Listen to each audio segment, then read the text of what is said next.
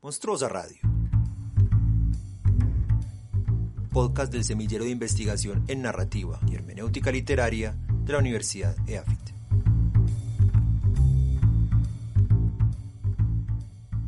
Hola a todos, bienvenidos a esta nueva sección de podcast sobre Alice Munro. Hoy hablaremos sobre un cuento que se llama Naranjas y Manzanas. Como siempre, dos miembros del semillero de narrativas y hermenéutica literarias de AFID compartirán con nosotros pues, sus apreciaciones y lecturas del cuento. Eh, una de ellas es Jessica Ramírez, ella es estudiante del pregrado de literatura en AFID. Jessica, bienvenida. ¿Cómo estás? Hola John, muy bien, gracias. ¿Y tú cómo estás? Muy bien, muy bien, muy feliz de estar acá contigo otra vez, también con nuestra otra compañera que también estudia en EAFIT, pero pues ella está haciendo una maestría en hermenéutica. Eh, Janeris, ¿tú cómo estás? Hola John, eh, un saludo para Jessica también y nuevamente muy contenta de estar en este espacio para hablar de los cuentos de Alice Munro. Siempre va a ser un motivo de alegría reunirnos para hablar de literatura. En este caso hablaremos de un cuento que se titula Naranjas y Manzanas, publicado en 1990, un libro que se llama Amistad de Juventud. Naranjas y Manzanas hace referencia a un juego que dentro de la historia Bárbara juega con sus hijos en donde tienen que escoger entre dos cosas. Al inicio es, te gustan las naranjas o las manzanas, pero luego se pone más difícil y llegamos a tener opciones o que las dos son muy deseadas o las dos son demasiado poco deseadas y ya no se puede elegir. Y la finalidad del juego es ese rendirse. No hay un ganador, uno se rinde en algún momento el título pues ya nos pone una disyuntiva en donde los personajes van a tener esa elección difícil bajo la cual se tienen que rendir. El cuento se focaliza, cual no es habitual, en, un hombre, en Murray, eh, y es heredero de un negocio familiar y él conoce a una chica allí, que una chica que es muy bella, sobresale por su estatura, por una actitud diferente, que no encaja del todo en la sociedad, pero que atrae. Esta chica se llama Bárbara y termina casándose con ella. Poco después el padre de Murray muere por cáncer. Murray ya como jefe de la, del almacén, de la empresa familiar, pretende modernizarlo y termina perdiendo el negocio. El cuento ya nos pone mucho más en el, en el futuro, muchos, muchos años después, y nos muestran ya una pareja con hijos viviendo en un pueblo que se llama Ziegler. Ya como van perdiendo la empresa, pues Murray en un viejo terreno familiar en esta ciudad que puede un poco más para veranear, como dice, dice en el cuento, pues construyó unas cabañas para huéspedes y él está dedicado a estas renovaciones de las cabañas, a conducir personas en una van, a trabajar en la vida política local y muy activo, Murray y Bárbara por su parte pues solamente está ahí la muestra como una persona que solamente lee y que no se preocupa por hacer mucho más, está completamente aislada de la vida intensa y social que tiene su esposo. Pero en un momento surge la duda de un posible cáncer en Bárbara y viajan hacia la ciudad de Wally en donde van a atender a Bárbara y mientras la atienden Murray eh, espera afuera en un mirador que tiene como una vista al mar. De camino al hospital pasan por la casa de un amigo al que no he vuelto a ver hace mucho tiempo, Víctor. Y esto es como el activador para que el relato viaje hacia atrás y nos cuente la historia de Víctor. Víctor es una persona que entró a la vida de, Murray y de Bárbara también a través del almacén cuando todavía era parte eh, de la familia y lo describen muy parecido a como escriben a Bárbara, una persona imponente, destacable por su actitud, por su forma de vestir, por tatuajes, todo en, en él es misterioso y también alude como un pasado oscuro del cual él cuenta muchas cosas que uno a veces no sabe si creer o no. Eh, Murray entonces desea presentar a Víctor con su esposa, organizan una cena familiar con la esposa de Víctor también, pero esto no, no sale muy bien, las primeras impresiones no son buenas, pero digamos que esto va a generar desencuentros que van, van a, ser, van a repercutir, importantemente en la historia. El primero de ellos es que eh, la relación entre Víctor y su esposa pues termina y Víctor va a ir a vivir a una cabaña en la propiedad de Murray y Bárbara. El segundo es que se empieza a producir una atracción erótica entre Bárbara eh, y Víctor, que ya se veía como en esa primera escena y que poco a poco a través de unas reuniones nocturnas que tienen los tres, pues se va gestando. Y aquí aparece una mirada de Murray, una mirada obsesiva, delirante frente a ellos dos, donde él cree que algo está pasando o algo va a pasar y que él mismo en algún momento termina provocando un encuentro solitario entre ellos dos. Le pide a Bárbara que lleve unas cobijas a la cabaña de Víctor eh, y bueno, cuando ella regresa, oliendo a él, con el reconocimiento de lo que ha pasado, pues se pone un abrazo y promete nunca más volver a hablar de ello. Y Víctor se va, él se va, deja una nota y ya se desaparece la vida de ellos. Y aquí la narración vuelve al punto donde se dejó cuando Murray está esperando los resultados de su esposa y llega Bárbara y le dice, mira, no es nada grave. Y aquí hay una conexión eh, latente con la propia historia del cáncer del papá, pero bueno, también si ustedes se acercan a la lectura del libro, seguro van a poder encontrar todas y explotar todas estas profundidades de significado que hay en este cuento.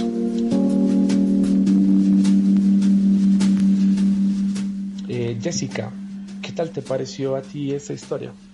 Bueno, a mí este cuento de Alice Munro, Naranjas y Manzanas, me parece que es otro de los grandes cuentos de esta autora canadiense, porque nos permite adentrarnos en temas bastante recurrentes en su obra. El asunto de los triángulos amorosos, la vida en el campo, la mujer lectora. Entonces creo que es un cuento maravilloso. Definitivamente eh, esos son los temas favoritos de Monroe. Eh, y a ti, Janeris, eh, ¿qué impresión te dejó este cuento? Este es un cuento muy cautivador, lleno de claroscuros y giros inquietantes. Es como un juego de posibilidades. Es un juego de posibilidades y también un juego de decisiones, como, como contábamos acerca del título. Jessica, me gustaría preguntarte por esos tres personajes, Víctor, Bárbara y Murray, que están precisamente jugando naranjas y manzanas. Sí, John, una de las cosas que más me llama la atención de esta historia de Munro es la construcción de los personajes. En primer lugar, Bárbara, la protagonista, es una mujer fascinante, misteriosa, cumple como con ese, esa visión de la mujer lectora de Munro. Y luego están Murray y Víctor, los dos personajes masculinos, cuyas personalidades contrastan bastante bien la una con la otra. Entonces le voy a dar paso a una amiga mía, Tere, que nos va a leer una cita en donde considero se introduce bien a la caracterización de estos personajes. ¿Y cómo voy a saberlo? le respondió Bárbara. Quizá necesita que le aconsejen, dijo Murray. Había hecho algunos cursos de sociología porque en un determinado momento esperaba llegar a ser pastor de la Iglesia Unificada. Bárbara dijo, Quizás necesita que le cuelguen. Murray se enamoró de ella entonces, si no estaba ya enamorado.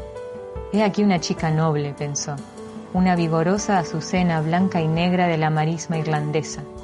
Lorna Doone, con una lengua más procaz y un temple más fuerte. A mi madre no le gustaría. En eso estaba absolutamente en lo cierto. Era más feliz de lo que había sido en cualquier época desde que perdiera la fe ese era un modo insatisfactorio de expresarlo. Fue como si hubiese entrado en una habitación cerrada, hubiese abierto un cajón y hubiese visto que su fe se había secado, que se había convertido en un montón de polvo en el rincón. Siempre decía que enseguida decidió conquistar a Bárbara, pero que no utilizó táctica alguna más allá de un franco despliegue de adoración. Una capacidad de adoración había sido evidente en él durante toda su época de estudiante junto con su buen carácter y una tendencia a amparar a los desvalidos. Pero era lo bastante fuerte, tenía las suficientes ventajas propias y ningún golpe serio lo había alcanzado. Era capaz de encajar los golpes menores. Con la cita que acabamos de escuchar podemos hacernos una representación general de la personalidad de Bárbara y Murray.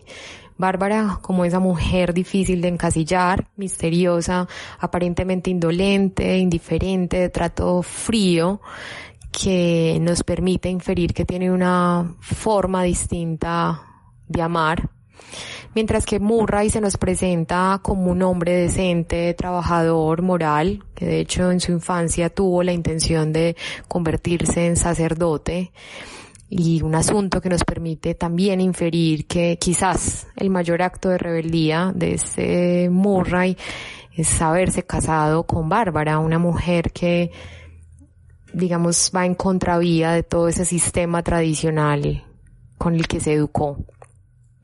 Y con Víctor, que es el segundo hombre que entra a formar parte de la historia y que es el que hace parte del triángulo amoroso, también hay alto contraste con Murray porque Víctor se nos es presentado como un hombre 10 años mayor que estuvo en la guerra, fue piloto de la Fuerza Aérea Polaca, cayó en un bombardeo en Francia, le tocó sobrevivir con patatas crudas en un bosque mientras luego era eh, rescatado y volvió a trabajar como espía eh, para el gobierno, en fin, como un pasado lleno de hazañas y aventuras y heridas de guerra que hacen que Murray parezca un hombre muy inocente a su lado, un tipo en realidad que toda la vida ha vivido en el mismo pueblo, trabajado en el mismo negocio familiar y cuya mayor satisfacción quizás está en el trabajo del campo, en la vida del campo y en el cuidado del hogar. Entonces, esta cita está bien para entrar a esos tres personajes. Completamente de acuerdo, Jessica. Y es más, uno de los aspectos que tú resaltas es precisamente como ese algo de enigma, de misterio que tienen los personajes. Y me gustaría preguntarle sobre eso a Janeris, eh, que nos hablaras un poco como ese secreto. En el cuento hay como constantemente muchas cosas que se callan o se mienten. Bueno, John, para responder esa pregunta referente al tema del secreto, voy a invitar a mi amiga Daniela Gómez para que lea un fragmento de, del cuento.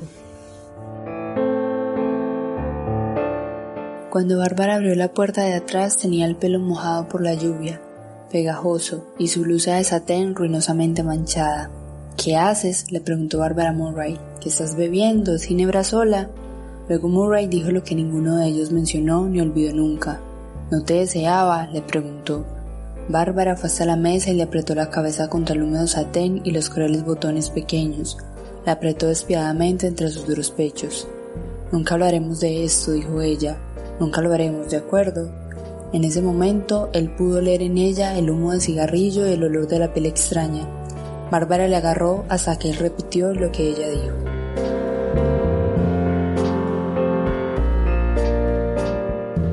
Bien, en este momento del cuento se percibe cómo entre Bárbara y Murray se instala el secreto, en este caso el secreto de un amor. Esto es muy importante en la narrativa de Alice Munro. Alice Munro explora insistentemente los secretos de sus personajes, pero lo hace con mucha sutileza, sin necesidad de violar esos secretos y tampoco de iluminarlos. De esta forma, Munro le entrega al lector el misterio que existe dentro del secreto y logra sembrar además la curiosidad. Y con ello se le permite al lector el tránsito entre secreto y misterio. Y finalmente, celebrar aquello que se nos revela. Lo interesante es que eh, eso que se nos revela a veces tampoco lo terminamos de descubrir, ¿no? Nos quedamos como en la pregunta. Eh, muchas gracias, Janeris. Y bueno, para terminar entonces esta lectura compartida de Naranjas y Manzanas, ¿por qué hay que leer este cuento? Yo diría, para no repetir lo que ya han dicho, que ese cuento de Alice Munro hay que leerlo porque es de los pocos en donde la focalización es en un personaje masculino y escruta en esas emociones, lo sé, la angustia, el orgullo, la resistencia, desde lo masculino, desde Murray. Y esta, digamos, casi excepción a la hora de Murray, pues hay que descubrirla. Jessica, ¿por qué hay que leer este cuento? Este cuento hay que leerlo porque creo que pone en cuestión el asunto de la infidelidad y de cómo responder a ella es clara la ambigüedad que surge en Murray cuando está frente al amorío entre Bárbara y su amigo Víctor. Pues que por un lado tiene temor a perderla y por el otro lado vemos cómo observa y contempla fascinado todo lo que está pasando, como si ese despertar erótico, esa nueva pasión de su esposa Bárbara que él no pudo despertar, ahora él le estuviera agradeciendo que se haya manifestado por otro lado. Y hay algo muy particular porque en la cita que escuchamos al inicio del podcast, vemos que al final se nos dice que Murray es un hombre que encaja los golpes menores. Entonces creo que el juego o la metáfora del juego que presenta la narración invita a eso. O sea, ¿qué es encajar golpes menores? Decidir entre aceptar una infidelidad de tu esposa con tu amigo o tener el riesgo de perderla y perderlos del todo. Como dice Alice, es un juego en el que nadie gana. Bueno, Janeris, ¿por qué leer este cuento? Eh, bueno, John, a mí personalmente ese cuento me resulta muy, muy interesante en la medida en que mantiene una dinámica llamativa entre estos tres personajes. Hay complicidad, hay secretos que se construyen de una forma sutil y hay además silencios que generan angustia y, fascinación. Em, estos elementos permiten que el lector se perciba dentro de un juego de posibilidades. Nada más y nada menos. Que eso es lo que es la literatura, ¿no? Eh, mundos posibles en los que podemos entrar o podemos explorar desde la comodidad del sofá de la casa. Bueno, eso es lo que nosotros queríamos compartirles sobre naranjas y manzanas. Los esperamos en la próxima sesión de este podcast con otro cuento, otros personajes. Esperemos que, al igual que esos personajes, nosotros nos adentremos en ese misterioso atractivo que es la obra de Munro. Eh, Jessica, te agradecemos mucho que te pases por acá a hablar de literatura. John, muchas gracias a ti y a Janeris por esta nueva conversación alrededor de Munro y hasta la próxima. Hasta la próxima, Jessica. Janeris, es un placer conversar contigo otra vez. Y bueno, seguro por acá nos encontraremos luego. Muchas gracias, John.